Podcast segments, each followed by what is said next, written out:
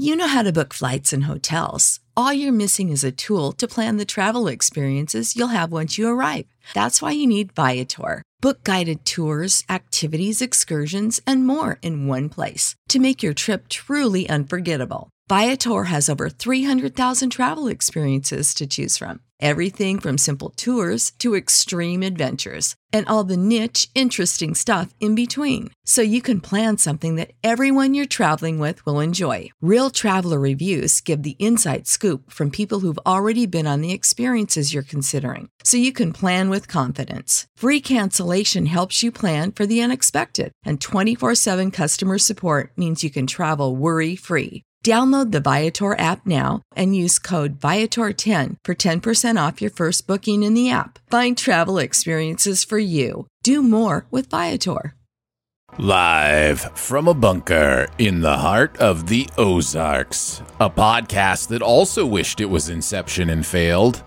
Or did it? It's SIFPA.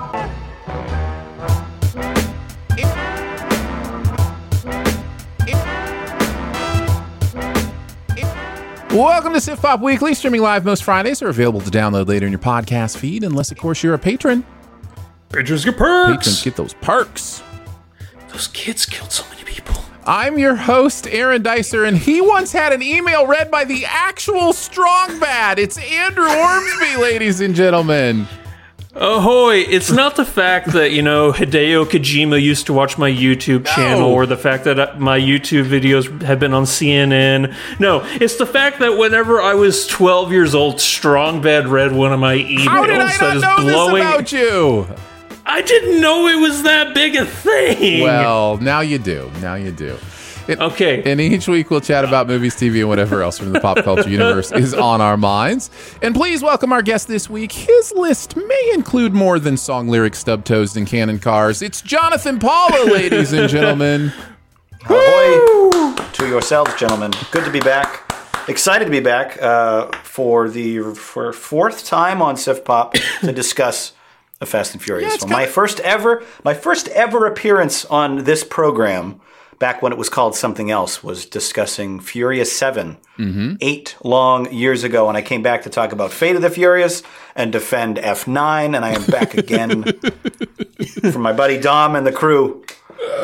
No, it's not your buddy. Right. That's your family. That's right. You you tried to defend F9. It was valiant. Tried, it was a valiant Hey, effort. hey, no, Aaron, Aaron, you were there with him. I'm not going to let you sneak out of this. You were you were a proponent of F9 too. You're insane. You need to go listen No. to that No. episode again. I, I actually just did. Uh, you neither of you liked it. Uh, I'm curious, Aaron, um, if your uh, feelings on F9 have improved. Have you had a chance to No, they've they've only lessened. Uh, Okay, then. Every time I think about that movie, I get angry. Um, so yeah. Oh, it was you two are b- just big defenders of the Fast and the Furious universe. Up until I think then, that's yes. what I'm getting confused. Up until the last one, yes, and and we'll we'll get more into this as we review the movies we're going to review today, uh, which we're excited to do.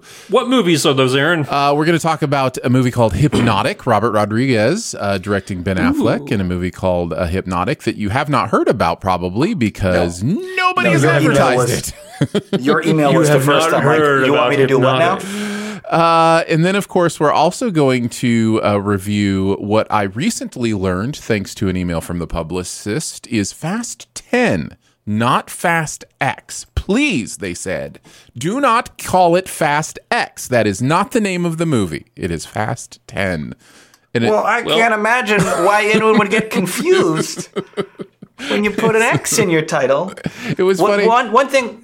One thing I have to say before we get to the reviews proper is I at first it was a joke and now I sort of admire that of the 11 feature films in the Fast saga none of them have the exact same naming convention, right? The first is The Fast and Furious. Then they put Too Fast, they put the numeral 2, and then the third movie Tokyo Drift has a subtitle with a colon, and then the fourth one is Fast and Furious with no numbers at all, but also no uh, uh, words the. Yeah. And then Fast Five, where five is spelled out in prose. And then Fast and Furious Six. This is the first time a numeral came in in, in like four movies. Uh, and then Furious Seven is the first movie to drop the word fast completely. And then Fate of the Fury, totally new word introduced. F9 doesn't have any words. And then uh, Fast and Furious key. presents Hobbs and Shaw. That's a totally new thing. And then for this one, we're introducing Roman numerals. 10, 11 pictures in, we're introducing Roman numerals. So what are they going to do for the 11th? I can guarantee it won't be something we've seen before. Ooh. So it, maybe it'll just be Furious 11 with numerals because we haven't done that yet. I don't know. Maybe it'll be in Or semi, rather- semi four. Yeah, I. No, I think They're all done. I think I know what the title's going to be. It's going to be Fast X.5. I think it might be Fast X2 or Fast, Fast X X2. squared. I think that would be where they might go with it. I don't think they'll just call it Fast 11 or Furious 11, whether they spell it out or numerals Uh-huh. or So this was Fast X. The next one could be Furious X. that would be equally as stupid. So yes, It would be equally as stupid. that It would, that could do it. We're not even. We haven't even introduced the movie yet, and we're already getting into it. Well, we've we've introduced it, but we haven't uh, we haven't gone into it. By the way, interesting best ever challenge that we'll get to uh, today. Uh, we're doing Yes. best ever movies where the title ends in either the letter C, like hypnotic, or the letter X, like Fast Ten. Uh, it was so cute. I'll tell you, I one of those letters I thought was going to be a lot harder than the other, Uh-huh. and it turned out to be the exact opposite. Hmm. Interesting. I uh I the, my my favorite part of the email where it was like it's fast 10, not fast X was that they then just in the next sentence were very kind uh kind enough to explain to us how Roman numerals work. It was like, see, what it is is an X is for the Roman numeral 10. like, wow. Thank you for your high opinion of movie critics. So that is so.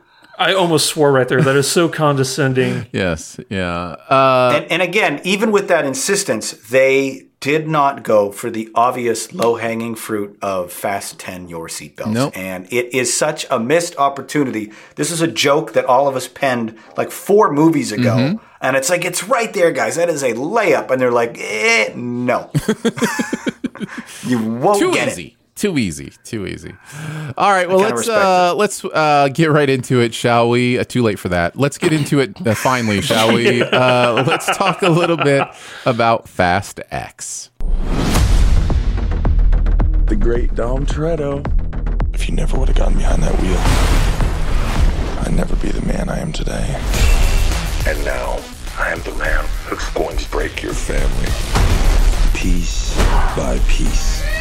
The devil's coming. Boom.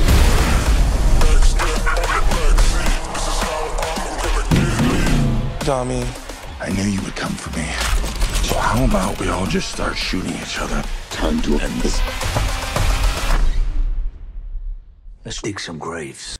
Over many missions and against impossible odds, Dom Toretto and his family have outsmarted, outnerved, and outdriven every foe in their path. Now they confront the most lethal opponent, opponent they've ever faced, a terrifying threat emerging from the shadows of the past, who's, who's fueled by blood revenge and who's determined to shatter this family and destroy everything and everyone that Dom loves forever. Uh, fast. Forever. 10 um so yeah uh had a little bit of onset issues uh the, basically if if you kind of read into it uh Vin Diesel and uh, the director kind of weren't getting along, and so uh, they waved bye bye. Uh, And this isn't just a director. This is Justin Lin, who had done, Right, I think, yes. five of the previous 10 movies.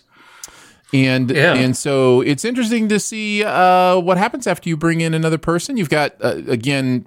Well, I'm just gonna say everybody, you know, from the Fast movies, Oh and and So as well as Jason Momoa coming on board as uh, the villain. What did you guys think?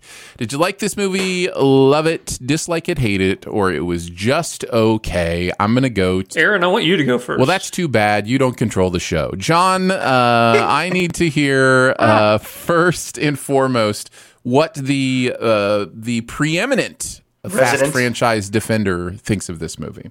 Um, I really liked it. Okay, high I side of am not it. ashamed of that. it didn't sound like it at all. Uh, Aaron. Uh, I am firmly on the low side of it was just okay. Um, so uh, we'll get more into the reasons for that. Andrew, what about you? I like only one thing about this movie, I don't like anything else. But that one thing is going to make me say that I like this movie. I'll take it. And I think I know. Jon's like, I think I know the one. You thing. know the one thing. I think I know the one thing, Yeah. and uh, I'm prepared to uh, argue with every single other human on the planet about this one thing. But uh, but Jon, we'll kick it off with you because I think you liked it the most. Uh, still digging this franchise. Why, may I ask? Uh, oh, I mean, hundred percent. It's this. That's a perfectly valid question, and um, as all the scenes in the trailer flash in front of us here, I'm reminded of like, yeah, no, I had first and foremost, I had a lot of fun with it, and I always do. This is uh, the trope uh, is is very tired at this point, but you turn your brain off, you kind of just enjoy the junk food aspect of everything. Uh, these are characters we've we've come to know and love over the last 22 years. They've been doing Fast and Furious movies. Um, so you kind of know what to expect. If you haven't liked the last five movies in this franchise, this is not going to win you over. Um, I think this is definitely a step up from Fate of the Furious or F9 or Hobbs and Shaw. I think this is closer to the high water mark we had with 5, 6, and 7. I don't think it's as good. But the entire sequence in Rome with the rolling neutron bomb down the Spanish steps, it's it's absurd, but it it like it's more realistic than sending a Pontiac Fiero to space. I felt like the execution of that was easy to follow. Uh, the payoff was really good. We got like good tag team between the different protagonists. Then the rest of the movie, things kind of spread out, and individual moments here and there definitely made me laugh or you know cheer. It's just it's just a ton of fun constantly. And then I'm sure we'll all three of us will agree. Jason Momoa is having a meal of this movie. He is just I agree. He's Aaron having a doesn't meal. like him. Aaron- I agree. Aaron doesn't I like- agree that he's he's having a meal. That's for sure. that's the one thing I like about this movie. I suspected. He is He's great. Yeah, and, and here's here's why. And everything about the Fast universe is so bombastic and ridiculous and wildly out there. But for some reason, the characters seem to always want to keep this kind of maintained in this maintain like they're not expressive, they're not emotive really with their emotions or their acting or anything. It's like the only subtle thing in the Fast universe is the acting for some reason. That- yeah, and I I, just thought it was high time. I think it's. I thought it was finally high time to have somebody come on who was gonna be as wild and peacockish as the Fast universe is, and I think Jason Momoa just jumped into it and said, "I'm just gonna." Show everybody my audition for Lobo, and yeah, now I really want to see a Lobo movie with uh, Jason Momoa. Yeah, he definitely rises to the the tone of the rest of the action. Whereas Yeah. Vin Diesel, and he dresses like he dresses like Sinbad from the '90s. It's great. yeah, and then conversely, I feel like, especially when you go back and watch older entries, Vin Diesel seems like he's getting quieter and more like grumpy each Yeah. movie, Yeah, and that's which is too bad because he, finding he used to be uh, yeah. animated. He used to be laugh. He used to laugh and smile. I don't think he smiles once in this entire two and a half hour picture. Does he? Yeah, he smiles.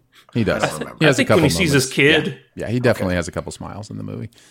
Um, Aaron. So what is it about the Momoa Well, we'll get, we'll get performance there. that I just want, I didn't want to address a you? couple things uh, that you guys Oh, have said, and. I, I, I, I do want to say that I am not beyond having fun. I've certainly had fun with with many of the Fast movies, and I do think this is better than F nine. Um, Oh, yeah. dramatically Oh, so, yeah. in my opinion. Yeah, Um, this is a big step up from the last three, which I all felt kind of lost focus of. I think what made him I great. think it's similar to seven and eight. I really do. I, I think it's kind of in in much the same ballpark in that I can have fun. There are times where I'm I'm able to have fun and it's not distracting me but with its stupidity. Um, because there's a difference from being over the top and being dumb, right? And and sometimes that difference is, by the way, very subjective. And a lot of it has to do with the mood you're in, how you're seeing something. I do not deny in the least that there's a psychological aspect to how we enjoy franchises. And that when we tire of something, all of the sudden you can't re-find that magic, right?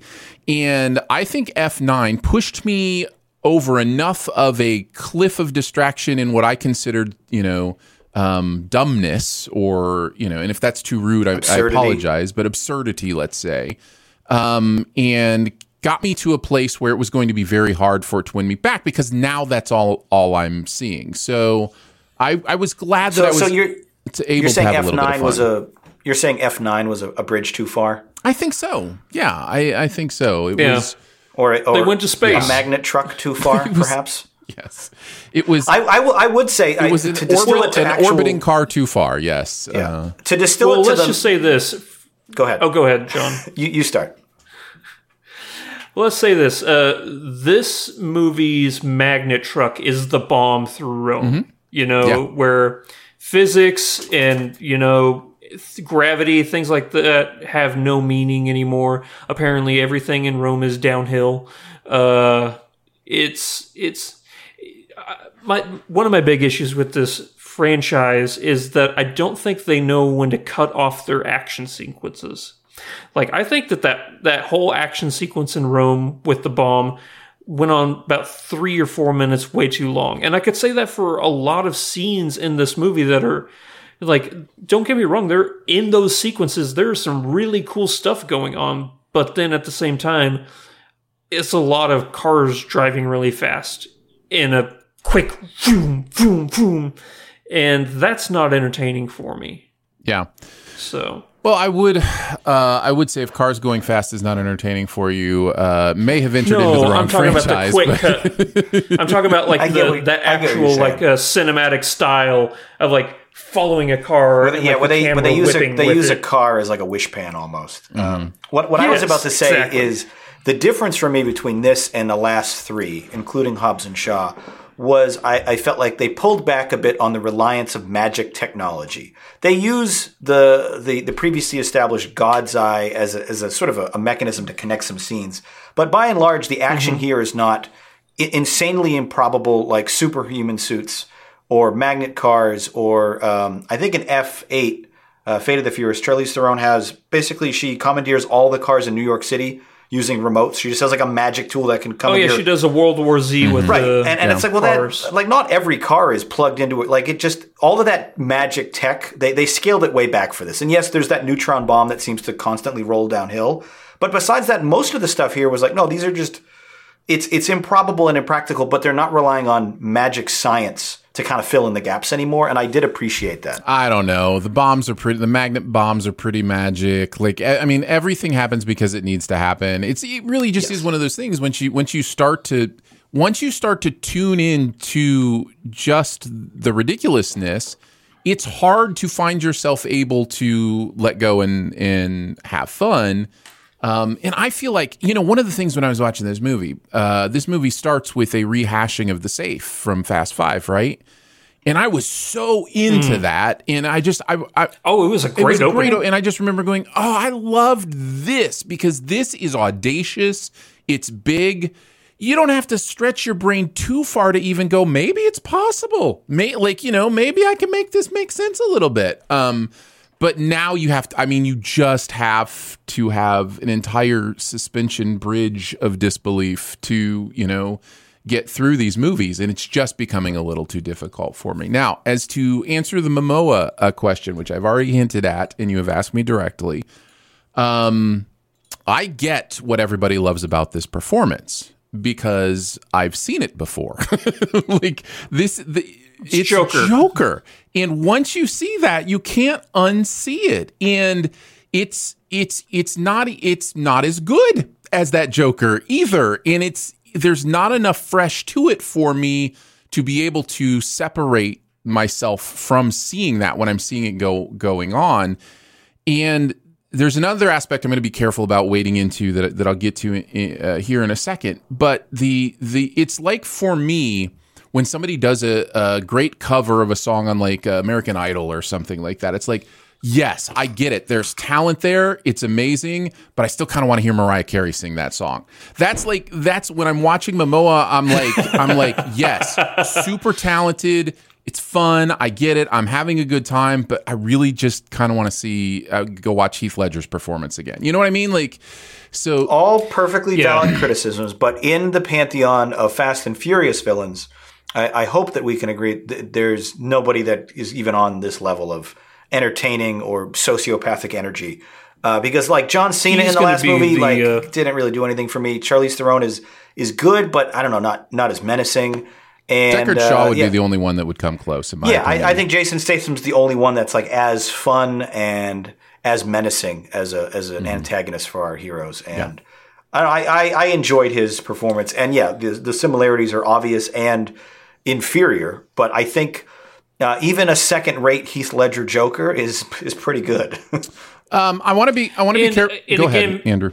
I was going to say, and I don't want to make people think, or at least for me, I don't think that he was trying to do No. the Joker. I just think that's how it came across. No. you know, for a, for a lot of people, it's gonna it's gonna seem that way. But I think that it's a it's a wild, unique character that I think the Fast universe has needed a a villain like this to kind of. This is as close the Fast universe is ever going to get to a Thanos. yeah, right. Is this Jason Momoa? You know, And uh, apparently they're treating was- it that that way too. You know, like yeah. He snapped his finger The, at the, the end. parallels to Infinity War are uh, abundant in this picture. Yeah. Um, the, the, the several disparate plot threads with isolated groups of heroes that do not converge or um, end in any satisfying way at the at the conclusion of this picture. Uh, this big cliffhanger that's going to lead into another movie.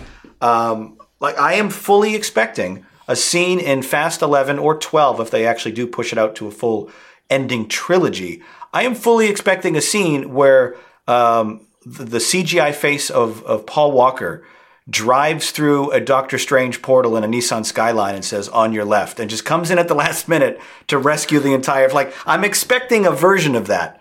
Where at the very end of all 35 movies or whatever, they bring back Brian O'Connor at the very last minute to stop Jason Momoa. Like, Yeah. I am going to put down a. I would put down a lot of money, a lot of money, that Brian O'Connor is going to be uh, in the next. I think they'll bring him back. They they up until now they just they they they hang a lot of lampshades in the beginning of each of these movies. It's always like, "Where's Brian? Home with the kids? Oh, yeah. Don't worry, he's safe at home." And they're always like sort of hinting at like he's still alive, he's still in this universe, but he's always just off camera, just doing something else.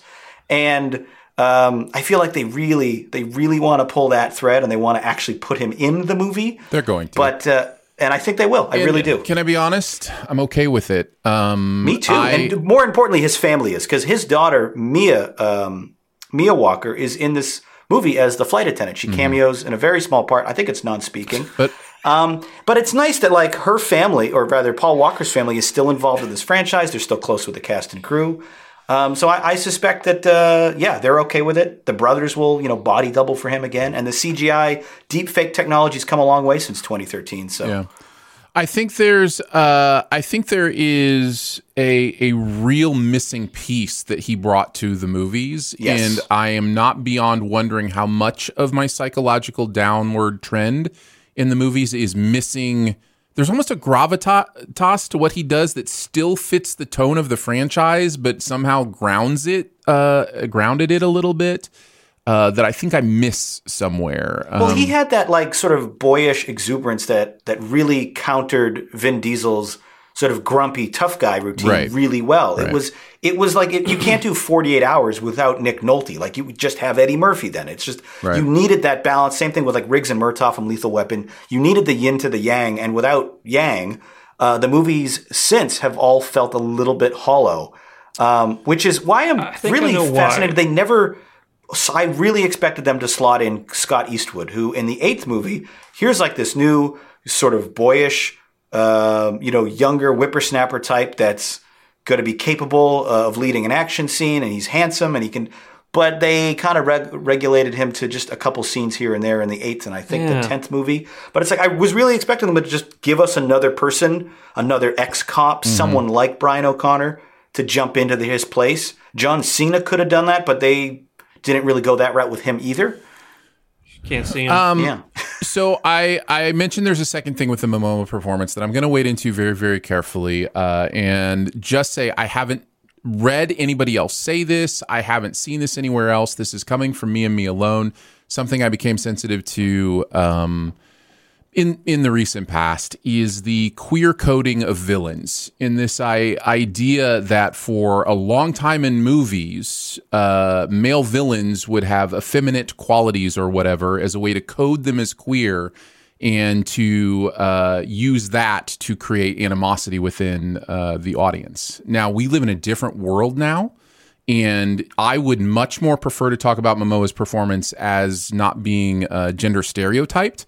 Uh, in the idea that you know he loves ballet and you know some of the movements he's making, um, but I want to be at least alert and aware uh, enough that there are probably some people who are noticing, oh, this looks again like a villain who um, is being coded queer. Uh, and so I wanted to bring that up, just kind of wade into it, just to say I could- it's I something totally I observed. Um, and and it, it, it puts me in a place to, to observe it and go, okay, let's talk about it. Let's discuss it. And um, and I'm sure I'm sure that was not the intent. Uh, I I believe that. I guess I, I shouldn't say I'm sure. I believe that was not the intent. Um, but there are these natural tendencies uh, when you go big on a performance to uh, do certain things, and um, I at least wanted to uh, bring that up and mention it. Are there any uh, gay characters in the entire Fast saga? I feel like there must be because this is one of famously and, and thankfully one of the most diverse casts of any like you know big budget studio franchise. There's like one white guy in the entire show, uh, and I, and I kind of love that. I honestly kind of love that that there's just so much representation Right. from every uh, you know continent and, and ethnicity. Um, but uh, I'm struggling to remember if there's any gay characters at all. And I, and I can't Not that not feel that like that's a missed opportunity. Uh, yeah, not that I can, not that I can um, remember, but I could be uh, absolutely. but there's also not a lot of like Isn't Charlize?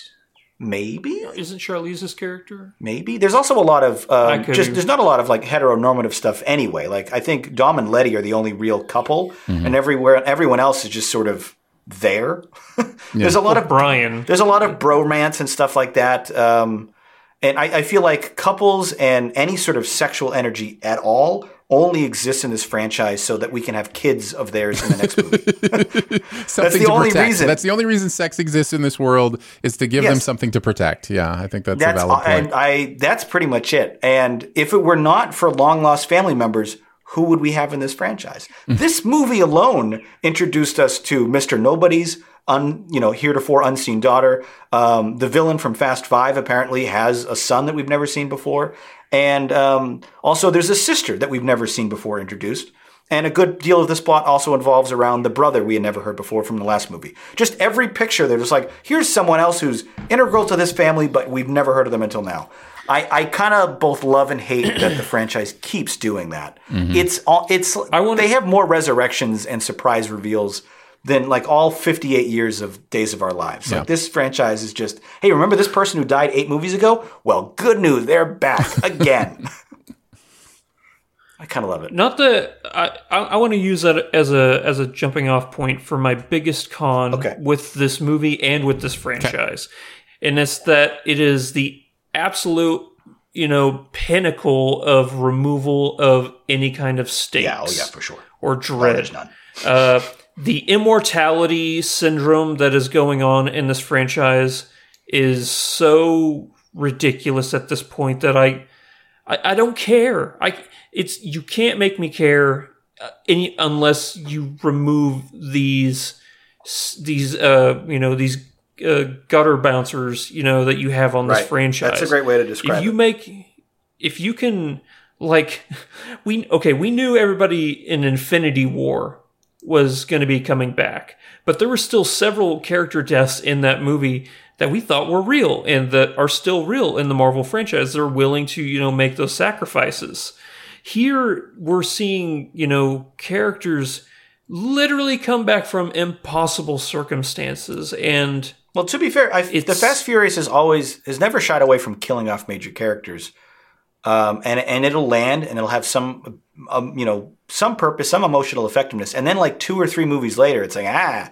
you thought Han was dead and this is all a prequel. It turns out he faked his own death, and Tokyo Drift was a ruse, and it's like, and then Letty dies in the fourth movie, then she comes back Yeah, in the Letty, sixth yeah. movie. And they do that trick a lot. And it's starting to wear out its welcome. And certainly to your point, Andrew, it, it completely neuters any sense of tension when it's like, well, okay, it looks like he just exploded in a fiery wreck, but did he? I'm not holding my breath No. either way. So I'm not really worried about him because I'm, I'm sure that person's going to be fine in the next film. Yeah. But the, then it all the all this franchise leaves me with is seeing cool cars, uh, seeing beautiful people, and uh, family. And hopefully, every now and then, I'll get a cool like a fight scene. Uh, but as as far as like caring about these characters, like I can't care about a character if there's no stakes for them. Like I, it's I, Um, I understand yeah. what you're saying, and personally, it doesn't bother me. Don't need the stakes. I don't need him. He's an action movie vegetarian. Doesn't need the As, steak. as, as, I've, Yeah. as I've explained and I've used this analogy, I think every time we've probably reviewed these films, uh, it's junk food. I'm not looking for steak. I'm looking for like a sloppy, greasy burger. And Mm-hmm. this uh, delivers. This is this is my cup of tea. This is my Big Mac with cheese. I'm enjoying it every time.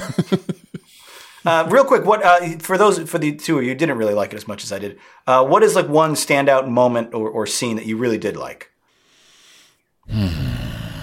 Oh, let's go with the. Uh, there's a sequence where Cipher meets Momoa's character. Yeah, It's kind of like our jumping. Well, first off, the, the beginning of this movie is so good. The beginning where of they this where they movie, recontextualize Fast Five, where they Dragon, recontextualize yeah. Fast Yeah. Five is so the good. part of the movie But that was from a that Cipher different scene. movie is my favorite part of this movie.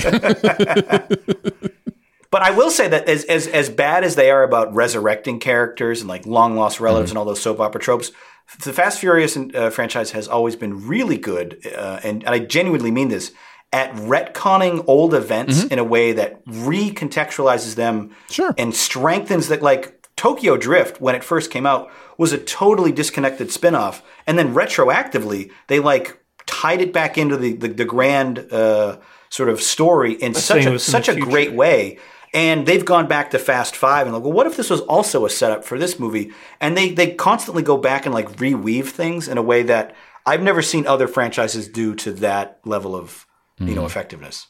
yeah. Is that is that your pick too, Andrew? Just the, the, the prologue is your favorite moment? well, the prologue is great, but also that scene where Cipher meets Momoa's character, and he uh, he just uh, establishes himself. I guess I'll say it was a very f- it was a very well shot scene. I love the that room they were in. You know, just it, it felt intimidating For from- sure. and, And it was ten. It was tense. he drops, I think, my favorite line of the film where he says, uh, "You want you want to control the world. I just want to punish it." And it's like, oh, that Yeah. oh, that sounds bad. I, I like this guy. He's good. yeah, Um, yeah, he's definitely I- doing his audition for Lobo in this movie. Which, if he, they Momoa said that he's going to play somebody new in the DC universe for the new, and I hope it's Hmm. Lobo. So Um, yeah, I don't think I could come up with. There are bits and pieces of everything that I go, oh, that was fun to see. Um, you know, uh, but it just, yeah, overall. There's some stuff at the end with helicopters. Did that do anything for you? Oh, I hated it. Yeah, rolled No, my eyes, but I thought that was great. I was like, yes, this looks so cool. I was all about it. I don't know. There's something that. weird too that's happening. Oh, with, there's there's eye candy. There's an eye candy Sure, sure, value but to then- it, but it's, it's nothing that I haven't seen them do a trillion this times. is what I was just about to say is that there's there's something Oh, about action movies today where we've kind of gotten everything we ever wanted, and so like there's eh, you know everything's f- fake, and uh, I- get it. We've always known movies are fake, right? But you also know everything can just be like you know put into a computer and spit out on screen. And so at some point it's just like I, I don't know like we are we are so close to the days where I just look at my computer and go hey make me a movie that has this this and this starring these people this person and these people and ends like this and then I, I can just watch that movie you know what I mean like Right, it, it so it just becomes noise at some point. Um I think that's a big reason why we're seeing a a, sort of trend towards movies like John Wick, um, for lack of, of anything else, because people are are attracted more now to this realistic, grounded, authentic stunt work that is really happening on set, and I think people are appreciating that more now in the advent of all this like CGI just muckery and brown sludge that we get in Marvel movies. It's like we actually just want to see real people in real situations do cool things. I don't know, The man. trick is I- though, how do you do that safely and how do you do it in a way no one's ever done before? I- and it's I I hard. I don't I I understand what you're saying, but I don't believe that there's much difference between what the brain does with something that is fake and what it does with something that is real. And there certainly won't be five to 10 years from now, right? Like, there's, we will get to the point where, um, action is just whatever they want it to be, you know, and you won't actually have to have stunt actors and and those kind of things. I just I, to me, if it doesn't result in a gravity in a movement back towards story, I will be very surprised. I think story has been story is king. Story's always been king. Story will always be king. And it's just you know the story is is so on the surface, and you know I, like I'm just I'm I'm ready. I'm ready to So think is, about is it stuff. so is the action Well- genre for you is the action genre for you just completely sort of past its prime, dead and dusted, with the exception of Tom Cruise? Um, well, one again, one of the beautiful things about the the Cruise movies, usually like the Mission Impossible's uh, and even Top Gun, is they're good storytelling. Like this is what this is what I'm saying. Like when it's in service of a Well, that's what a that, that good was my point Yeah. too. Is that those are always not only great action, but they're always directly in service of a great story. We mentioned the Burj Khalifa sequence in, uh, in our pre-show uh, from Ghost Protocol, and yeah, it's awesome that he's hanging on the outside of the tallest building in the world. But there's a very clear, uh, you know, consequence. There's a very clear, um, you know, ticking clock factor to Mhm. it. Yeah. And it's not just we want to go on the outside of the building because it's cool. It's we have to sneak in from here. They establish it in a way that makes sense. It's it's painted as like this is the only Right. way to do this. Right. And in most of the Fast franchise, I don't think that's that's not the only way to stop a car or stop a bomb, but that's the way they decide to do it. Yeah, I, I'm ready. I and I always have been more apt to be ready for a movie that's uh, that instead of saying turn off your brain says you better not turn off your brain because you're going to miss stuff. Um, you know, I like that. That's pretty good. uh, so that's that's always going to be my preference. Um, yeah. I, I, I saved my uh, turning off your brain for reality TV. but okay, so I, I think for me personally, my favorite Fast and the Furious movie is the first one, the first, the Fast and the Furious, and I think it's because even though it's Point Break, it has the best story out of any of the mm-hmm. movies. It's certainly like the most say Fast layered and, and, and complex Yeah, because the there's like you know duality and identity and and there's a lot Exactly. going on there. Yeah. Not so Yeah. much anymore. And like I said, even though it's Point Break with cars, I mean, Point Break was a great story. Point Break's a great film. you know. No reason, no, no Great reason not to love it. But my favorite, okay, you know what? I take it back. My favorite Fast and Furious movie is Point, Point Break. Break. I it's the thing, right? Like it doesn't even have to be a brand new story. Tell me a story I already know, but tell it to me again in a different way. Like that's okay. Like Tell me a story. Yeah, just like I mean, I, I love Avatar. So what that it's Pocahontas and Fern Gully or or whatever. Like it's a story that I can connect to. It's not just beautiful blue people. There's actually really interesting human relationship dynamic things going on there. So um, so yeah, that's. Uh, a a long way of just saying, you know, tell me a story. Don't just show me a cool picture. Um, we'll do both. Yeah. You know, why not both sometimes? But I feel like we got really kind of uh, high level esoteric on this Well, one. yeah. More so than I well, thought. Well, that's we what the might. Fast franchise does. Yeah. It brings Yes. out I lo- I you love that it- I love that it, echelon um, of critical thinking. Yeah, I love that it inspires such you know critical cinematic debate on the sort of Mm-hmm. ethos of the entire genre up until this point in history. Um, with that said, Yeah. any final thoughts on worst moment, best moment, things you wanted to see, or things we didn't One need to see? mid-credit yeah, there's one mid credit scene that's It's a good one. It's it's a good one. It's an interesting one. It's it's one I'm really curious about uh, going forward uh, because it's certainly one that if you paid attention to the news you wouldn't expect. Um, and so that'll be interesting going forward. I actually, if you ask me, one of the things I liked about the movie, I actually think the fan service in this movie is done really well. And what I mean by that is it understands not just what the fans want, but it understands the resources it has to give it to them. Um, and so to think of all the different uh, ways that the history of this franchise was used in this single movie um, is actually pretty impressive. Uh, so I, They yeah, they they make callbacks and they they're pulling characters from movies five, six, seven, eight. Like anyone who's ever been in any of the movies sort of ties back into this one at some point. Um, so actually, a, a final question for both of you: Are you looking forward to the next one? Yeah, actually. Yeah, I I'm not. Um, I I'm I'm. I think I tweeted something about this. I'm looking forward to good storytellers versions uh, of the next one. Maybe um, I like the idea of this being uh, the end of this franchise, A writing prompt? and and then being a writing prompt for future generations to finish the story uh, in fun and exciting, interesting ways. Right, Yeah. Because Dom leaves off The next one's going to be just as dumb as this one. Like it's like I just you know Yeah. whatever. Nothing matters. I want to reiterate. I liked. I want to reiterate. I liked one thing about this movie, and it was enough for me to say I liked the movie. But this is to me. I don't think this is a good movie. It's not a good movie.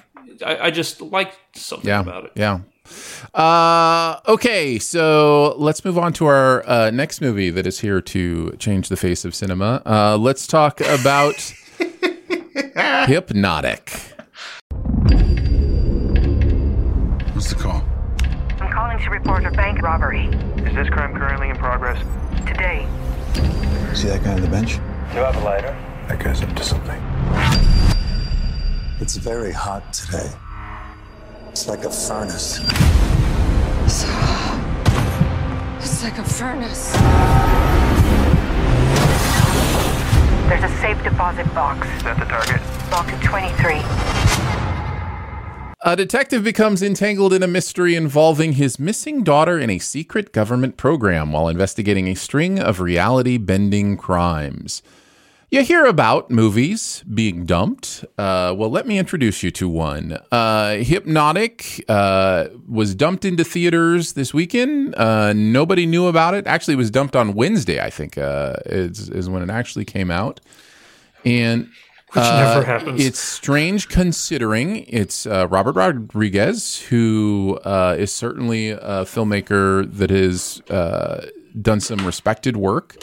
Uh, it has Ben Affleck, another actor who has uh, done some Has respected plenty work. of cachet. And- he should be in a higher profile and movie than uh, this. and not only that, I think William Fichtner is worth mentioning. Um, has done a lot of great work, uh, and yet this movie comes out with a complete silence. Uh, and I guess the question is. Do you understand why after watching it? Did you like it, love it, dislike it, hate it, or it was just okay?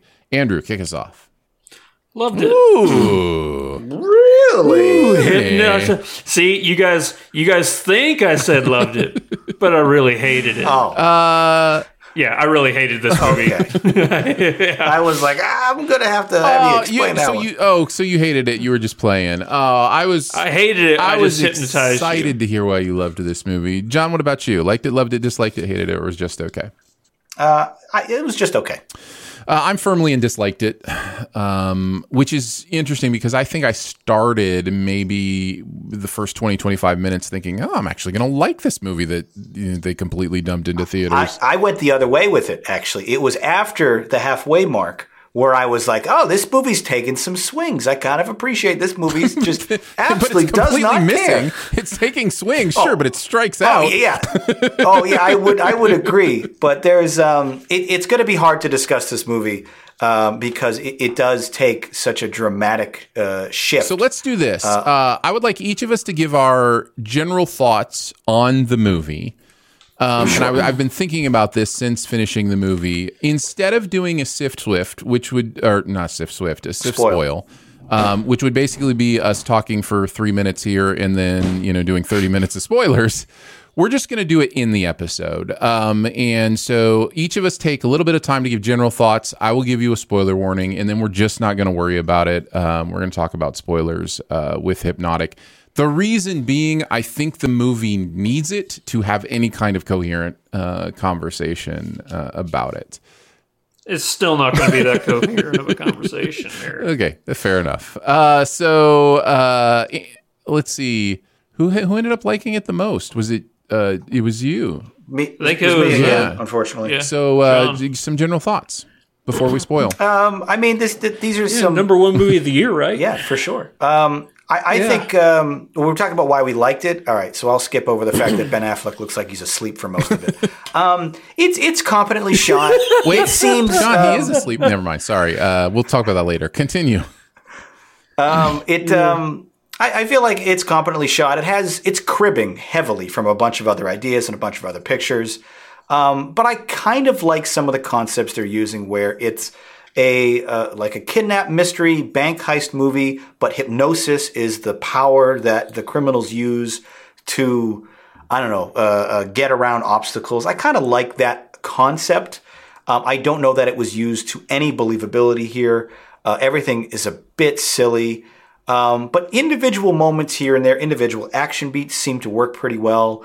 Um, and I, I like some of the, the world building that we get into later on the movie that I'm like, oh, okay, this is kind of interesting. This, this concept, these people, this like society of hypnotics, that's kind of neat. I haven't seen that before. Um, and ultimately, a big reason why I like the movie is, I guess we'll talk about uh, during the spoiler section. Um, I can go second uh, with some general thoughts. Uh, like I mentioned, I think this movie starts out uh, with some interesting conceits and concepts. In a general sense, I will just say the movie takes what is interesting about its world and expands it to the place where it completely neuters any ability to mean anything uh, by the end. Um, and it happens pretty quickly once it happens. Like there's a a real uh, part in the reference domino effect uh, that happens with some revelations um, that I just think completely ruins the movie. The only reason I'm in didn't liked it and not hated it is because I really do think those first 20 to 25 minutes put us in a world that is interesting and put us in a place where we're curious to know more about. Unfortunately, when the movie decides to tell us more about it, um, I do think it completely dis- destroys. Yeah, I ain't think it completely destroys uh, our ability to to really buy into it. Um, Andrew, some general thoughts. Oh, you just need to call this movie Chubby Checker the movie because it's twisting this way and that, man. It's uh, And there's some shouting. I'm glad at least one person got that reference, and there is some shouting. Yeah. So yeah, I uh, I could I decided about halfway through this movie because there's so many twists here and there, here and they're just constantly coming. I said, I'll just keep my eyes open looking at the screen until the credits roll, and then the last thing that happened is the thing I'm supposed to care about. That's not a uh, not a bad way to Yeah, do it. that, that's that's fair. You're cheating. You're cheating, but that counts. I'll allow it. like I, I follow like I was probably still more awake than Ben Affleck was. It- like uh, I was trying like if you want to give Ben Affleck a Razzie per, for a performance, Oh, he's do it for this movie as opposed to the last duel because Also, he was this great isn't in acting. Air. This is just walking on s set. Yeah, and he's really good in the last duel. So uh, yeah, this is the one where he's just shockingly boring. I, yeah, I do think don't there's know some if intention his okay, and his performances- I don't know who plays his partner. The guy who plays his partner is a, a compl- is a very bad actor. He, he, luckily, he's not in the movie for very long. Yeah. Yeah, Um, are you talking about uh, JD Pardo, the Knicks character? Yeah. Yeah. There, there's a scene Mm-hmm. Really with that bad. character, uh, and I don't think this is spoiler, so I'll go ahead and, and say it here, where I realized the conceit of this movie has already been done perfectly already um, with uh, David Tennant in um, the Marvel show. Uh, what's the character's?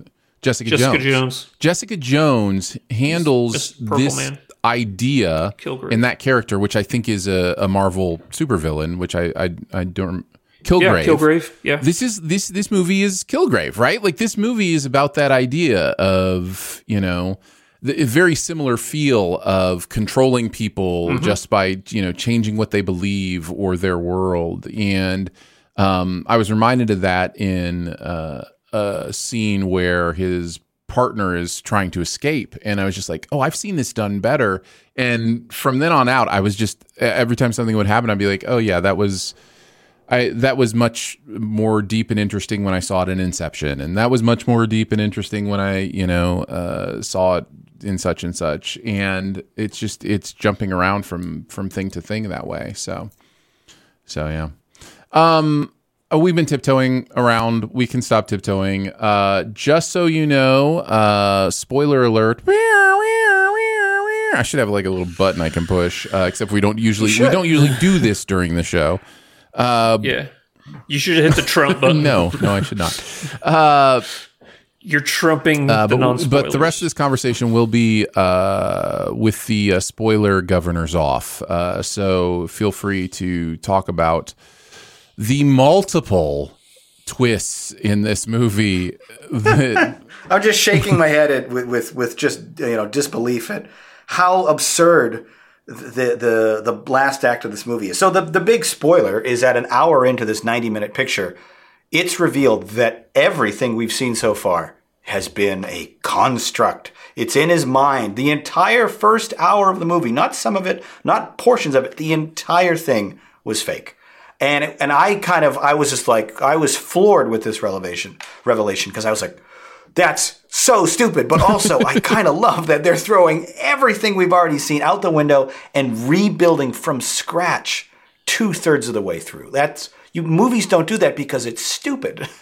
And I kind of appre- Yeah. and I kind of appreciated that this movie went for that. Like it wasn't trying to uh, you know uh, hold back or anything. It's like no, let's just take an absolute swing for the fences here and reset everything. The bad guy's now the good guy. The good guy is apparently also the bad guy. Like crazy stuff. And I, I kind of loved how crazy it was, even though it ruins the movie. I, th- I was trying to put my finger on why it ruins the movie, um, and I think for me it comes down to uh, a, a quote from The Incredibles, uh, which is "If uh, if everyone's special, no one is." Um, and Yes. there's the thing that this movie does, where every single character has this ability in you know in big ways and so you just you're just left never knowing what's real like and and the movie thinks it's using that to its advantage and all it's doing is making nothing we see interesting because It's cutting its own legs knows off. yeah like in that in that power in the movie and I, i'm going to skip to the very end um the mid-credit scene i can't remember that you know reveals that uh, william is still alive and you know that he had somehow i guess uh, out hypno powered the little girl who supposedly the so in that moment completely neuters any of the final Retcons. acts, like in in what we're supposed to believe about what's going on because the movie needs this guy for a possible sequel ha uh you know like it's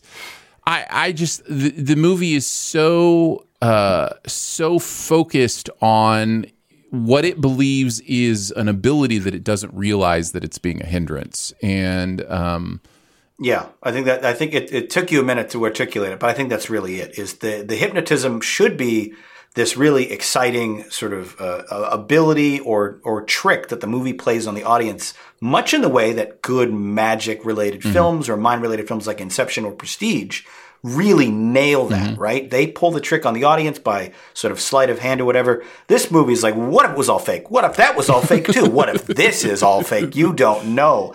And like ultimately, You know what movie did it right? What's that? Spider-Man: Far From Home with Mysterio. Mm. Yeah, there was there Whenever was some was great messing sequences his in that mind. for sure. But that was what was nice about it is that was individual moments, right? It wasn't they It didn't was used sparingly, right, and it wasn't And it, wasn't one we're not character with the power movie. it wasn't every single character Yeah. having that power you know and he only erased like a scene, not an entire first act. Um, there's a moment at the end of the movie where uh, all the bad guys are getting wasted by the good guys, and then uh, William Fichtner just yells out with with all this like doubt and incredulity. He's like, "We're in a construct," and it's like, dude, dude, you're Yeah. you're a hypnotist. Your whole thing is building constructs. This never occurred to you. And it's just it's So, so, silly. It's such a silly moment where he's like, so "We're are in it. We're being not a real thing? What was that? So are blockers not a real I thing? don't know. It's so goofy. blockers in what way Because they kept saying like, like mental. well, they kept saying like, yeah, mental blockers, like that people that could stop the uh, the hypnotics uh, abilities. But then they said that Ben Affleck, oh, you must be a very powerful blocker. Maybe that's why he's going after you because you can, he can try and hypnotize you, and he and but he can't. But then halfway through the movie, he starts hypnotizing him, and I'm like, oh, I guess he's not that powerful of a blocker, huh? So yeah, I don't know why I'm getting into details with this. Yeah, that was a dumb about. moment too, where before we know Ben Affleck's abilities, he just hypnotizes William Fichtner, And, and it's just sort of like I didn't know I could do that, and it's like, well, this is dumb. Can everybody do it? This is pointless now. It only works. Yeah, if it's like only, the John Wick universe. Everybody's an assassin. Right. And yet, like you said, uh, Aaron, it, if everyone's special, nobody is. And at that moment, I was like, oh, if he has the power too, and it's just like some latent thing he needs to unlock, well, this is stupid.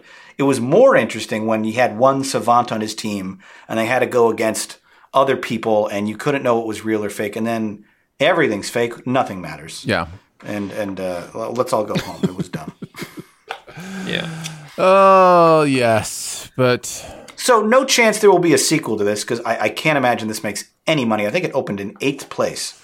Is there a chance it's a cult hit? Like, is there a chance people pick up on this No. because of how bad it No. is, even, and are just like, you know, No, and, and, and, I, and I do and I do want to stress for the uh, the folks on the podcast listening, there, box office nerds like myself. Not only did it open in eighth place, it opened wide to thousands of theaters. Well, that's and got less than that like, was what 2,000 theaters was in the contract. That's the only reason they put it in 2,000 theaters is because there was a contract. That's a lot of I think theaters. they were in That the editing bunch. bay and they're looking at this movie and they're going, you know what? That's it's not a good movie.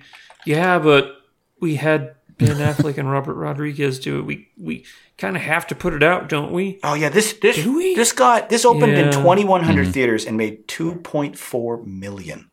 That is terrible. yeah. That that is an awful awful opening. Uh, no, you, you know what that is? That's a lot of critics having to go to see this movie. Yeah, I mean, I mean, I, I think I mentioned it early on, but Aaron, had you not said this is our second movie this week, I would not have heard this existed. I would not have wasted my time on. I might have caught it on you know digital or streaming a few months from now and been like, oh, Ben Affleck and William Fichtner, I like those guys in Armageddon. What are they up to today? Oh, this. Okay, Oh my gosh, I forgot they were in Armageddon together. together they were. Yeah, and I just. Just throw us a bone, fellas. Just one little Armageddon reference would have really saved a good deal of this picture. just one little movie. Weirdly, I'm glad I saw it. Um, but I'm that way with most movies, um, even ones I don't Yes. like. Uh, you know, like there's there's there's something fascinating about a movie like this that I'm I'm I'm glad that I have that information. It's, maybe it's my curiosity, whatever it is. Um, but you know, it's it's just it's just so difficult to come out of a movie like this where there was a portion of time towards the beginning where you're like, "Oh, this might be good." And then it is so so bad. It gets so so bad. Um so and, and also uh, can What I just say movie. the daughter, the most powerful, you know, hypnotic ever conceived. Killed so many people. because she is the daughter of two hypnotics, which that's all it takes. That's how genetics works. But she's the daughter of two hypnotics, so she's the most powerful hypnotic to see. Are we? Here's the question: Are we supposed to believe that William Fichtner was right at the end of this movie? Oh, that or is a are good we question. that I supposed to be rooting for Ben Affleck and family? I mean, we're supposed to root for Ben because he's because that's the- not what I saw on the- screen. What I saw on screen was a psycho child. Like, like, and and what I saw on screen was exactly what William Fichtner was worried about. like, This, yeah, this is this is untapped power that needs to be controlled and and and regulated. And it's like, well, I guess they're a family, though. Yeah. Also, they just laid waste to forty-five FBI agents or whatever. Like they didn't even, you know, blink at it. It was, yeah, that kind of power is a little disturbing, and they don't make. There's no, there's no like moral quandary uh, addressed. It's just, yep, we had to kill all those people, or or did they kill them? Was that all just an illusion to somebody you- else? I, I was gonna say you can make people see any world you want. Your only choice is to murder them. That like you, you've got this power where you can just make them believe they're in prison, an unes- in an inescapable prison or whatever. Like I just, it's it's so weird. Yeah. Uh, And then and then Ben Affleck and the mother, they're just looking Yeah, at her good like, job. "Good job, honey. you murdered. It, it is you curious. just um, murdered Girl more power. people." uh, Aaron, I know you like Yeah. to f- find best ever challenges every week that connect the 2 Mm-hmm. films, and perhaps this week's theme should have been children murdering because Oh yeah. that also kind of irked me a bit in Fast Ten. Uh, Dom's Yeah, kid at one point definitely murders a couple of cars of people, and he's like, "Yeah, go." And it's like, what? This kid's like I don't six. know who. That's why at the beginning of this uh, podcast, whenever I did the patrons get those perks, I said these kids killed so many people. They did. It's it's kind of screwed up. Um, to your point earlier, uh, Aaron, I think it is uh, it worth pointing out. I, I'm a firm believer that all movies have value. Like the worst, terrible, whatever. Um, so to that end, was there any moment in this picture that you guys did like? Was there a single individual little reveal or twist or thing? I really uh, enjoyed. I really enjoyed the first bank. The very heist. first sequence with Uh, the therapist. uh, I really enjoyed. Um, I I thought that was blocked really well. I thought that was really interesting. I thought. I'm sure I've seen something like it before, but I thought the part of him like beating them to the the safe deposit box was uh, interesting and clever, and um, Hmm. you know, I, I kind of loved the idea that in a in an unseen prologue, William Fichtner would have gone around the bank, gone to the teller, hypnotized her. I'll be back next week, and when I say this word, you'll do this. You'll set off my plan in motion. And I like that he would have had to have done a lot of planning, done a lot of hypnosis ahead of time, so that when he shows up at the bank, he can just mm-hmm. drop his little code word triggers, and they open the doors for him. He goes in. I like that. But then the movie undoes it because undoes everything it. we and saw. you know how ridiculous it is to like. First of all, why do you need to act it out? Why are we acting anything out? Why is there a, a bank I I structure and you know cars? that that part was why ki- is he why is he getting in and out of a golf cart in like No, that was so silly. And they re- they really redo the entire fir- the first ten minutes of the movie. We see Yeah. twice. It wasn't just uh, it wasn't just like here's a couple quick shots so you understand the conceit. it's let's rewind the entire movie and re-show it to you from a different perspective, just in case you were really dumb and and the didn't get it. movie, unless I missed it, never in any way hints or explains as to why he was able not to have his brain wiped the last time. Why was he able to fight back and drive away in the in the in the truck the first time the the last time? No, it it um it is not explained. Thirteenth September. It was not explained. It was dumb. So yeah. Anyways, We need to I move think we on. do. I think we absolutely need to move on um, uh, from this uh, movie that I'm not sure actually exists. Uh, all right, let's before we head into the best ever challenge. I do want to thank our amazing uh, Pop members. Thank you so much. We like to do a fun little pre uh, pre show for you. Andrew has been uh, hosting those. We had a lot of fun um, uh, talking about car experiences uh, in the show as well as other things. So if you want to check that out, uh, support starts at three bucks a month. You can check out uh, all the details at Patreon, patreon.com slash sifpop. And thanks for doing so. When you need mealtime inspiration, it's worth shopping Kroger, where you'll find over 30,000 mouthwatering choices that excite your inner foodie. And no matter what tasty choice you make, you'll enjoy our everyday low prices, plus extra ways to save, like digital coupons worth over $600 each week. You can also save up to $1 off per gallon at the pump with fuel points. More savings and more inspiring flavors make shopping Kroger worth it every time. Kroger, fresh for everyone. Fuel restrictions apply. All right, best ever challenge, as mentioned, best ever movies ending in C or X will go number five to number one. If somebody has it higher, Trump, it gets trumped. Uh, all right, starting with number five, uh, I'll kick us off and probably get trumped. I'm guessing I have Zodiac at number five. Um, either you're going to trump me on that, no. First All honorable right. mention. Um, well, that's surprising. It's, It's so, so very good. good. Um, I need to rewatch it. I don't remember liking it. Hmm, but interesting. I was What's young. your general was- feeling on Fincher in, in general? Like, do you usually like? I usually really like it, which is why I think uh, that, that might have been my first Fincher film, though, and I, I think I've probably warmed on his style as I've matured. Because I would have seen this when it came out when I was like Mhm. 20, and uh, it's a lot different from being 37. So I'm going to check it out. This is this is seven without the gratuitous violence. I think It's you know it's interesting. He uh, did the the Netflix show as well, which uh, Mindhunter is it Mindhunter? Yeah, I think it's Mindhunter, and Mindhunter Mm-hmm. Reminds that's me of right. Zodiac a lot.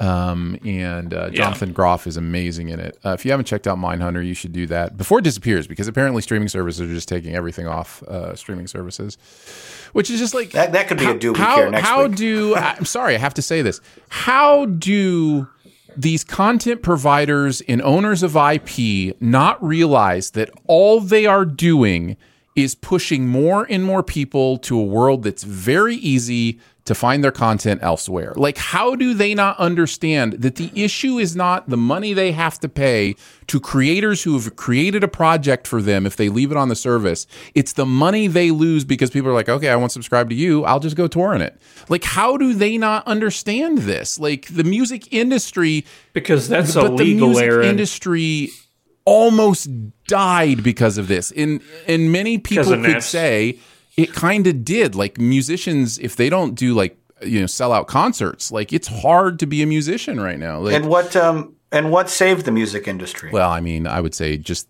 Spotify. right, right? No, no, I'm, I'm being I'm being serious. Spotify kind of saved it because it's like, well, you want every song easily accessible with super convenience. We'll give it to you for twelve dollars a month. Right now, the streaming video platforms have the option to do that too, but instead they're like, no, let's make it as hard and as complicated and as disparate as we can. And it's like, guys, if you keep removing things from your platform and not offering them elsewhere or on physical media, you're of course you're going to drive more people to piracy. Like it's it's a it's frustrating to see them make bad decisions after bad. And when we like again, we already saw it with music, and like that's Yeah. not the answer. The answer is more accessibility and easier access. So uh, uh, go go check out Mindhunter on Netflix before it disappears. Uh, Zodiac is amazing. Yes. All right, what is your number five, uh, John? Uh, I have Rumble in the Bronx, famously and hilariously filmed in Oh. Vancouver. Uh, one of Jackie Chan's best um, early English It efforts. is my favorite Jackie Chan movie. It is. It is so much fun. Uh, I mean, that's the case of any Jackie Chan movie, but I think this was um, one of my earlier sort of access points for him in, in like the, his pre-America cinema uh, before he did Rush Hour and stuff. And this one, this is uh, just a, such a fun movie. He's he he does he, more than anybody. He combines comedy with action. In, in a way that's never takes itself seriously, but always impresses because it's like, oh no, no, this guy's really doing it.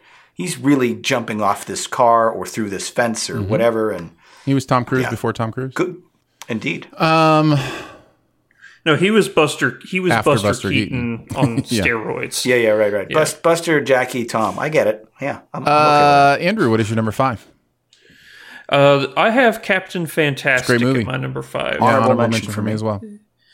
Yeah. Uh, Matt Ross directed this. We know him from uh, American Psycho. He was in uh, what was that uh, HBO show about or Silicon Valley? He was in Silicon Valley, but he directed this.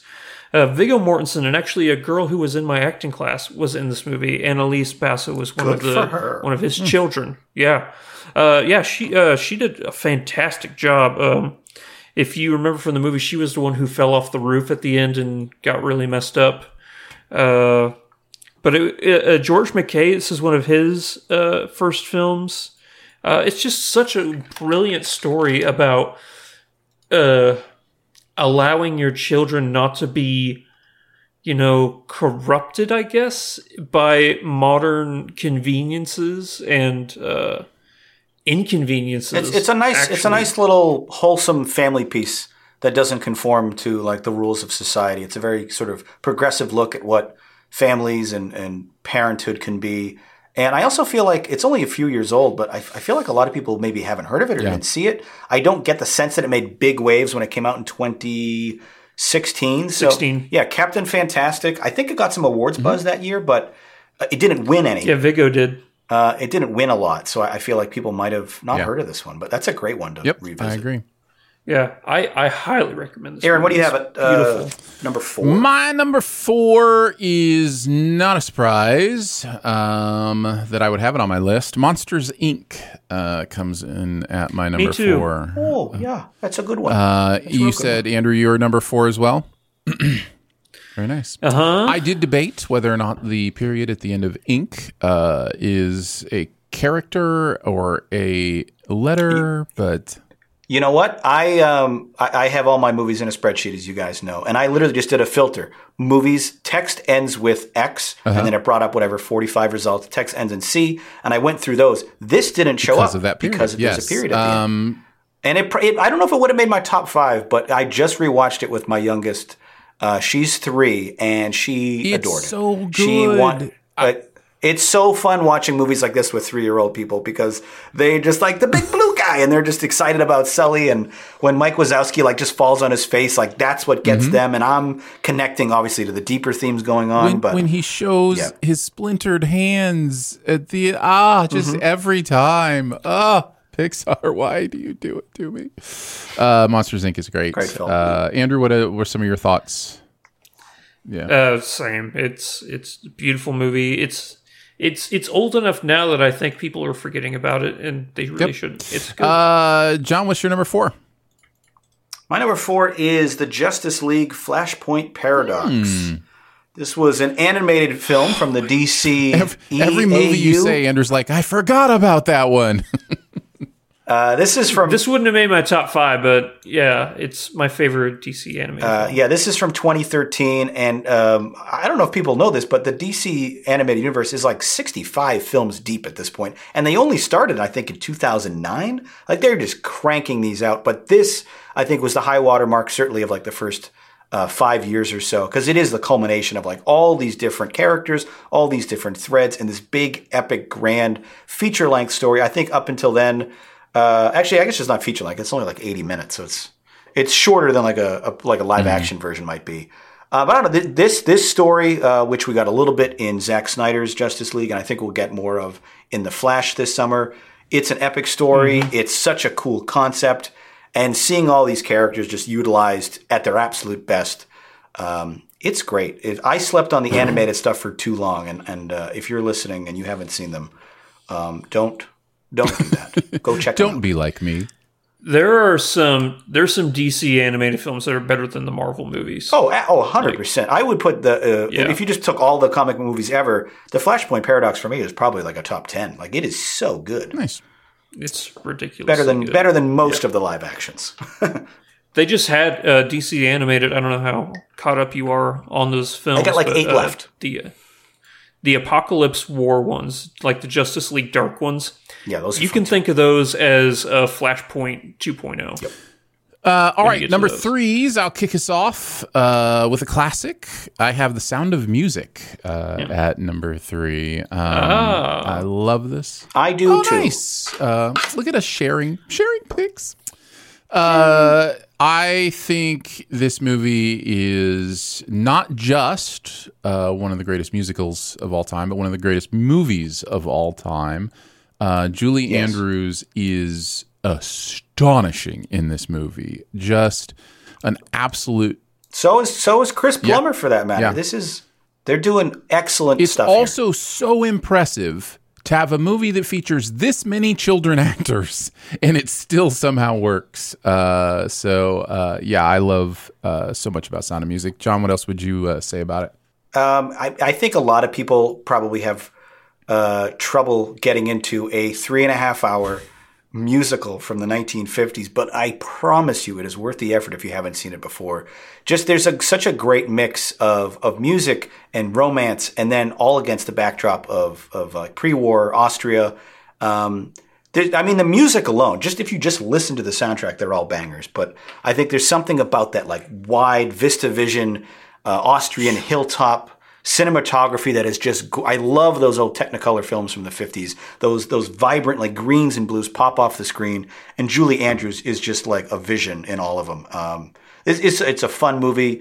Uh, it's a good family movie. I'm probably going to introduce it to my girls uh, probably this summer. I think they're just about ready, maybe the five year old anyway, to get most of the film. Um, I don't know, it's it's great. It's one of the and best. phil musicals. in the comments has a good point uh, in sound of music the children aren't murdering nazis uh, so uh, yes, they don't or flipping cars or hypno- hypnotizing anybody. It's um, so uh, andrew what is your number three Titanic. Trump. Where's the button? the button's not Press the working why isn't the button working where's the button that's weird that was weird There you, there you go. Uh, yes, uh, that will be trumped. Um, on to our number twos. uh, Titanic Yeah. at number two. Hey! I'll, I'll trump that one more. oh! All right, John, what do you got at number uh, number two? Uh, I think this is probably going to be uh, Andrew's number one. This is where I have the Matrix. Yeah. Uh, Andrew, what do you have at number two? Yeah, American that's an History honorable X. mention. Good, that's a good one. me, uh, mention from uh, Yeah. for me as well. That was a good one. What what a happy town frolic of a movie. I was gonna say, is Sound of Music. This is not. This is a very different. Yeah. This is- what are you talking about, man? That curb stomping scene? That's that reminded me of. A, I I, I Yeah. like physically like jumped and re- like I don't know uh, what's the word. Just just cowered after that. I was like, oh my gosh! Like I just winced. Like it was. you, you curled up in the fetal oh yeah, position. that, that the opening of this movie. Um, that's rough. it's an understatement. Yes. yeah, yeah. It's it's a it's it's a movie that I just recently rewatched it, and I had an interesting, what I thought was an interesting thought. Anyway, uh, at the end of it, uh, do you guys think he went back to his life, after, like back to the the the the neo-Nazi fold after his brother was killed? I don't. I don't think so. I, I, I don't. I don't think so. That wasn't my interpretation, but it's been a bit since I've seen it, so I, I couldn't remember. Yeah. Great film, though. I mean, it, Uh, like tackles I a lot of really tough stuff. Um, but it's. I think it's one of those. It's an important movie. It's the kind of movie your teacher probably made you watch in high school, and you were like, "Yeah, okay." But Yep. uh, yeah, if you if you give it the time and you, and you kind of allow yourself to, I don't know, appreciate you know such tough subject matter, it is yeah, very powerful film. Oh yeah, my my uh my social studies class uh was in for a rude awakening whenever we thought we were going to get a, a fun day watching a movie. So you did. You did. Wa- I don't think I did, but it seems like the type of movie you would watch. We, we had to sign a waiver. I remember Yep. signing a waiver Yep. for this. There you go. We also signed a waiver for Saving Private Ryan, yeah. and uh, there was one other Also, movie. also not a bad made us movie to watch as a teen, but hey, you got to grow up sometime. Yeah, I don't know. The kids in the movies are just murdering people. I don't just, you know, why why wait till you're a teenager? number one's number one's now, now? and I'll kick us kick us off with uh, I believe Andrew and I's number one, which is The Matrix. Um, Yeah. and The Matrix. we've talked about it plenty of times uh, on the show before. Not a lot to revisit. Uh, I will say that there's a conversation to be had um, that I've wanted to have in podcast form for uh, a while, and maybe someday this this topic will be a full uh, Sif Swift or something. But um, uh, seismic movies, uh, movies that absolutely Yeah. changed film. Uh, the Matrix is one of them Oh, in that sure. conversation. Um, it it absolutely changed the idea of what an action movie uh, could be, especially for a U.S. audience. Um, so yeah, this this this sort of took the, the marriage of visual effects, high concept storytelling, and like really you know original, brilliant screenplays from unproven auteurs. Blended them all together, and it was a blockbuster smash. That kind of thing happens like once a generation, and The Matrix was, yeah, seismic is a good word for it. Uh, Andrew, some thoughts from you. Uh, yeah, I actually just watched it last night uh, after making this list, and uh, I needed a good movie to talk about. like, I had two movies that I just left the theater going. Hypnotic didn't do it for you? I feel you know, Hypnotic didn't do it for me, man. So I got transported. I realized that there was a a glitch in the Matrix, and that the movie's Well, getting I mean, The churned out Matrix by is Hollywood another right now, or a movie little that's broken. done the hypnotic thing better than Hypnotic does it. You know what I mean? Like, right with the, the concept of constructs and fake Yeah. realities um, except when when when the matrix sort of pulls the wool over your eyes and it's like hey everything you just saw was fake. It's oh my gosh that's an incredible twist. In hypnotic it's like oh my gosh that's so stupid. Um, you know same idea where everything we've seen up until now is is fake and it's all part of and what i love the the trick of the matrix is is getting us to believe our reality outside the movie might also be fake. And it's like, whoa, that's the ultimate, like, maybe I had too many edibles before watching this because that is a trick where you think, yeah. Oh, everything's man. fake. I just wasted a rewatch. I'm realizing. Uh, all right. So let's talk about your number one. so, John, you're number one. Uh, which I think you had at it- three, Andrew and, and Aaron at two. Titanic, um, I, it goes without saying, this movie's a masterpiece. I love it.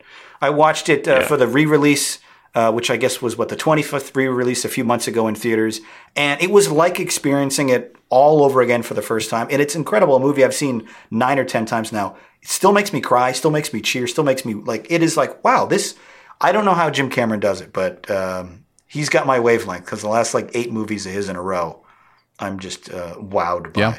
Yeah. I'm with you. And who, I mean, I, I, I think I think it was like a, popular for a minute in the early 2000s for for people like me of a certain age to hate on Titanic. It was a chick flick. It was a girls' movie.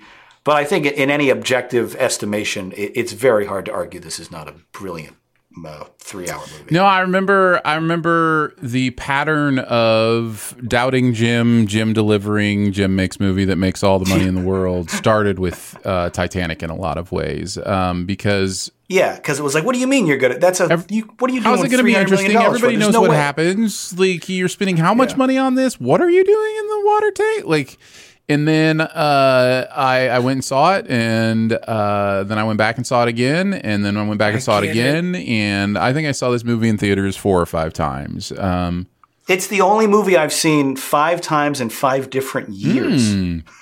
97, 98, 2004, 2012, and 2023. Nice, nice. Which is just crazy that it's been released that many times. I think I saw it five times in '98 uh, or '97 Yeah, even. right? Uh, no, plus, Titanic is the Skyrim of video games. They just A bit, keep re-releasing it. Uh, Skyrim's a good game though, so it's not a bad Uh, comparison. I am pumped for the digital release, uh, the 4K um, HFR stuff that he's doing with some of his older movies. I'm really, really excited to see.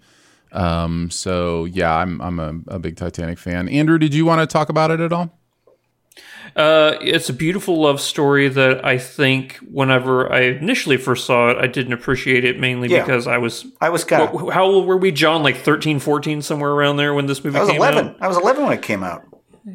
Yeah. So yeah, but Yeah, we were what I mean? 11, Like, guys. it's we were like 11 when icky this love came story. out. Yeah, yeah, Yeah, yeah, all, all of us of were 11. Yeah, yeah, we were all eleven. But but it, it's something that you know, whenever you're a kid of that age, you might not appreciate at the time, and you just want to get to the big boat sinking. Um, but then you don't realize that what makes the tragedy of the big boat sinking is that The connection there to were, the characters. There were people on Yeah. it. Yeah, the connection to the people that were on it. And yes, Jack and Rose are made up, but they're representation. Their love is a representation. It's like what was shared between everybody that was real. Right. I mean, there's that, So- there's that the great line from uh, Bill Paxton at the end where he says, I, I never let it in. I never got it until now. And I was a huge Titanic buff as a kid in the 90s, as I think a lot of us were. Uh, and I had watched documentaries, read books, seen, you know, uh, You should all come sorts see of the things museum in about it. And Branson I- here. I uh, I've seen the exhibit in Las Vegas, which I don't know if that's comparable or not, but it was impressive. But then when I saw the movie, I They finally rebuilt half the Titanic here. That's in Branson. That's unnecessary. You don't but cool. But yeah, when when when I finally saw the movie, though, it's like, oh, I'm I'm finally connecting to like the human tragedy, not just like the Right. the Right. structural story of like how does a ship physically sink? Oh, that's interesting, but the the human condition behind everything is like, oh wow, that's actually quite powerful. Hey, John, I'm going to say one line from it, and I want you to know if you know what I'm talking about. That really sucks, lady. yes, I do. you know what I'm talking about? yeah, it's about? Lewis Abernathy's line at the end of the movie where uh, she she Yep. throws the what's it the deleted scene where It's uh, the where deleted Gloria alternate Stewart ending that is so bad. where. Gloria Stuart throws the heart of the ocean into the ocean and um, Lewis sees it and he's like, "Oh my god, it really sucks." It's like it really it's- sucks, lady. Oh my! If you have Yeah. not seen the deleted ending of Titanic, check it Can't out on believe that's YouTube. real. It Can't is. believe that's It's real. so bad. It is so so terrible. There's there's like one It's so moment. there's a moment that I like where uh, there's one line where Bill Paxton says to Gloria Stuart, he says, "I don't know how to I don't know how to uh, convince somebody who uh, jumped off the Titanic when it wasn't sinking and jumped on when it was." Uh, there's that great line where where she's the only Yeah. person who jumped Yeah. off when it wasn't. And I like that line of dialogue, and it wouldn't fit anywhere else in the film, but uh, that's not enough to keep what is otherwise a very out of step. Nice. It's it's wild knowing that that ending would have ruined the movie. It would have gone from like greatest But one of the this is greatest why we movies trust ever Jim. to. This is why we trust Jim. He knows. He knows. But it is curious that he spent time and money to film a scene that's like four pages of dialogue. That was probably a couple days of shooting. That's, And- no, Yeah. that's how the So creative did- process did he- works, man. You shoot the stuff, even the stuff you think might not work, just in case, like something brilliant is there that you. Don't, I mean, yeah, I mean, I mean Scott, obvi- obviously he made the right decision in the end, Yeah. so he he can be trusted. Yeah. But it is curious that he, at some point he thought this might not be a bad idea. Yeah. Well, it's like Ridley Scott. He'll cut. What is it? He cuts his favorite scene. At the the very first thing is he cuts his favorite scene he filmed, so that everything else Nice. after that is okay Nice. to cut on the editing Uh. I'm going to have to rush us through some things here at the end of the show. I do have a hard out. Uh, I will quickly say Yeah. Malcolm X and Fantastic Mr. Fox are both worth mentioning as well uh, in this category. Quickly, if you guys have any uh, other honorable mentions you want to shout out. Yeah. Mr. Fox was on mine as I- well. I I started doing a thing where I'm asking the gurus on the website what their picks are, and the top three picks were The Matrix, Fantastic Mr. Fox, and Monsters Inc. I'd also throw out Traffic, Zodi- uh, Traffic, uh, and uh, Malcolm Yeah, X. yeah. I don't know if we mentioned Um, that one. there or you not. go. Uh, quickly, uh, let's do our buried treasure. Um, I'll kick us off. Uh, John, you're our guest, so you go last. Uh, I got around to seeing a couple things I had missed. Um, one, Andrew, I think will be one of your favorite movies ever. It's called Sisu. I didn't really care for it that much, but I think you will absolutely love it. uh, the other is Polite Society, which a lot of people are really uh, enjoying. I did not enjoy it as much as most, but I do think it's worth a watch. There's some really cool coming of age stuff from a culture we're not used to seeing um, coming of age stories from, and I really, really enjoyed that. Unfortunately, I think the movie takes a turn into ridiculousness that it didn't need to, and it kind of neuters uh, a lot of the the heart that was building uh, in in the movie. Um, I think it, it kind of wanted to be RRR in some ways, but it's not. It's I don't go into it expecting like the the female version of RRR. That's not what this is. Um, in Mm. fact, it's a very English movie. It's you know it's very British. Uh, so um, in just kind of its uh, substance, style, and accents and those kind of things. Um, Andrew, what's yours? Guys, believe it or not, I finally wrote an article on sifpop.com. Nice. Like, I don't know how many years it's been, but I finally wrote my first article. It's called uh, Hollywood Gunslingers: The Enduring Appeal of Westerns, and basically, I uh, I've been talking to uh, Aaron Schweitzer about this for about three years now, saying that I wanted to write an article, and I've been writing it forever and ever. Finally, got around to where I thought it was presentable, and it's basically a history of the different eras of westerns and what people found appealing about them. So, just because you think you might not like westerns, uh, that's kind of a an overreaching statement. It's kind of like saying I don't like drinking. You know, like maybe you just I know- haven't found I know the you flavor of adore something them. you like. Well, when you say so I I don't will- like this- this drinking, sounds that like can mean good a read. couple different things. But yes, I get what you mean. Yeah. Yeah. I'm just saying it's yeah, fair enough. so that's mine. John, what you got? Uh, a couple of shows, one of which is on Netflix, the other one you can watch free on YouTube because the BBC is not available stateside. It's called Cunk on Britain and Cunk on Earth. Each is a six part comedy documentary history series with a, a, a fake character played by Diane Morgan called Philomena Cunk. She's like um, a smart person's idiot, if that makes sense. Like she's clearly the, the humor is very intelligent, but it's it's very dumb at the same time. I don't know if that makes any sense, but I'll quote a line in, in one of the first episodes where she's talking about the the kings of England over history, and she mentions that King Edward just uh, died at just 15 years old, the youngest anyone has ever died of old age. and there's a lot of great wordplay comments like that and it's a it's a fun way to learn history both british and world history through the lens of like uh, an intelligently stupid person. Uh, it's the kind of thing it's on youtube it's free and the other series is on netflix. Uh, check it out. You'll know real quick if it's your brand of humor. For me i was laughing out loud nonstop for all 12 episodes. Um, the Santa Claus Christmas episode, she mentions Santa Claus is the world's most popular home intruder. Like that's, I, I love this style of humor. It is right up my alley. Uh, Cunk on. There you go. That is Brilliant Cunk on Britain and Cunk on Earth Nice. on Netflix and YouTube. Uh, the article on Hollywood Gunslingers is on a little website called sifpop.com. And Polite Society is available on VOD currently to rent or buy. Well, we did it, guys. We managed to uh, to do a podcast together. Yeah, we did. So congratulations to us, and thank you for joining us today. Sif Pop is part of the Studio DNA podcast network. You can find out more about other shows on the network at studiodna.media or by searching Studio DNA in your podcast player. Huge thanks to Andrew for hanging out again today. Big thanks to producer Thank Phil for producing the audio and video show. Thanks to Thanks, John Phil. Paula for giving of his time again today to talk about another fast movie with us, becoming a tradition. Uh, where do you want to send people, John? Mm-hmm. Uh, the Letterboxd, it's on the graphic on my lower third here. Uh, J O N P A U L A. I write uh, reviews every week. I watch movies every night, and you can keep up with all of it on. Uh, Very nice. Much love and gratitude to our Sif Pop members as well for giving monthly to make Sif Pop a real thing. Support starts at three bucks a month, and you can check all of that out at patreon.com slash sifpop. Lots of ways to connect with us. Feel free to leave a comment, a rating, or a review at Apple Podcasts or wherever you listen. Or you can even email us, feedback at sifpop.com. And finally, if you're having a good time, your movie loving friends will probably like the show too. So make sure you let them know about it and that listening is much easier than playing pinball successfully with a crane in an automobile. Uh, we will be back next week with The Little Mermaid, the new one, and more. Uh, we'll see you then. My, my pick for the number one movie of the summer. Yes. We just watched mine. Don't forget. True, it's true.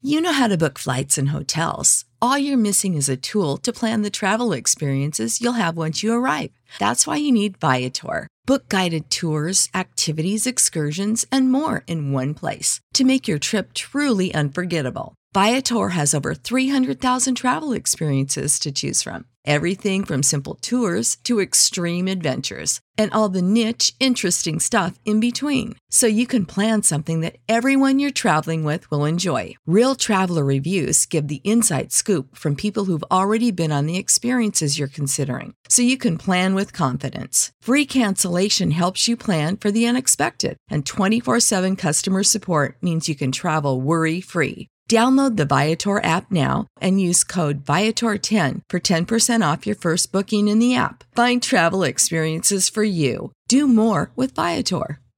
Support for this podcast and the following message come from Corient. Corient provides wealth management services centered around you. They focus on exceeding your expectations and simplifying your life. Corient has been helping high achievers just like you enjoy their lives more fully, preserve their wealth, and provide for the people, causes, and communities they care about. As one of the largest integrated fee only registered investment advisors in the U.S., Corient has deeply experienced teams in 23 strategic locations. Corient has extensive knowledge spanning the full spectrum of investing, lending, and money management disciplines. Leverage Corient's exclusive network of experts to craft custom solutions designed to help you reach your financial goals, no matter how complex they may be. Real wealth requires real solutions. For more information, connect with a wealth advisor today at corient.com. That's C O R I E N T.com. Corient.com.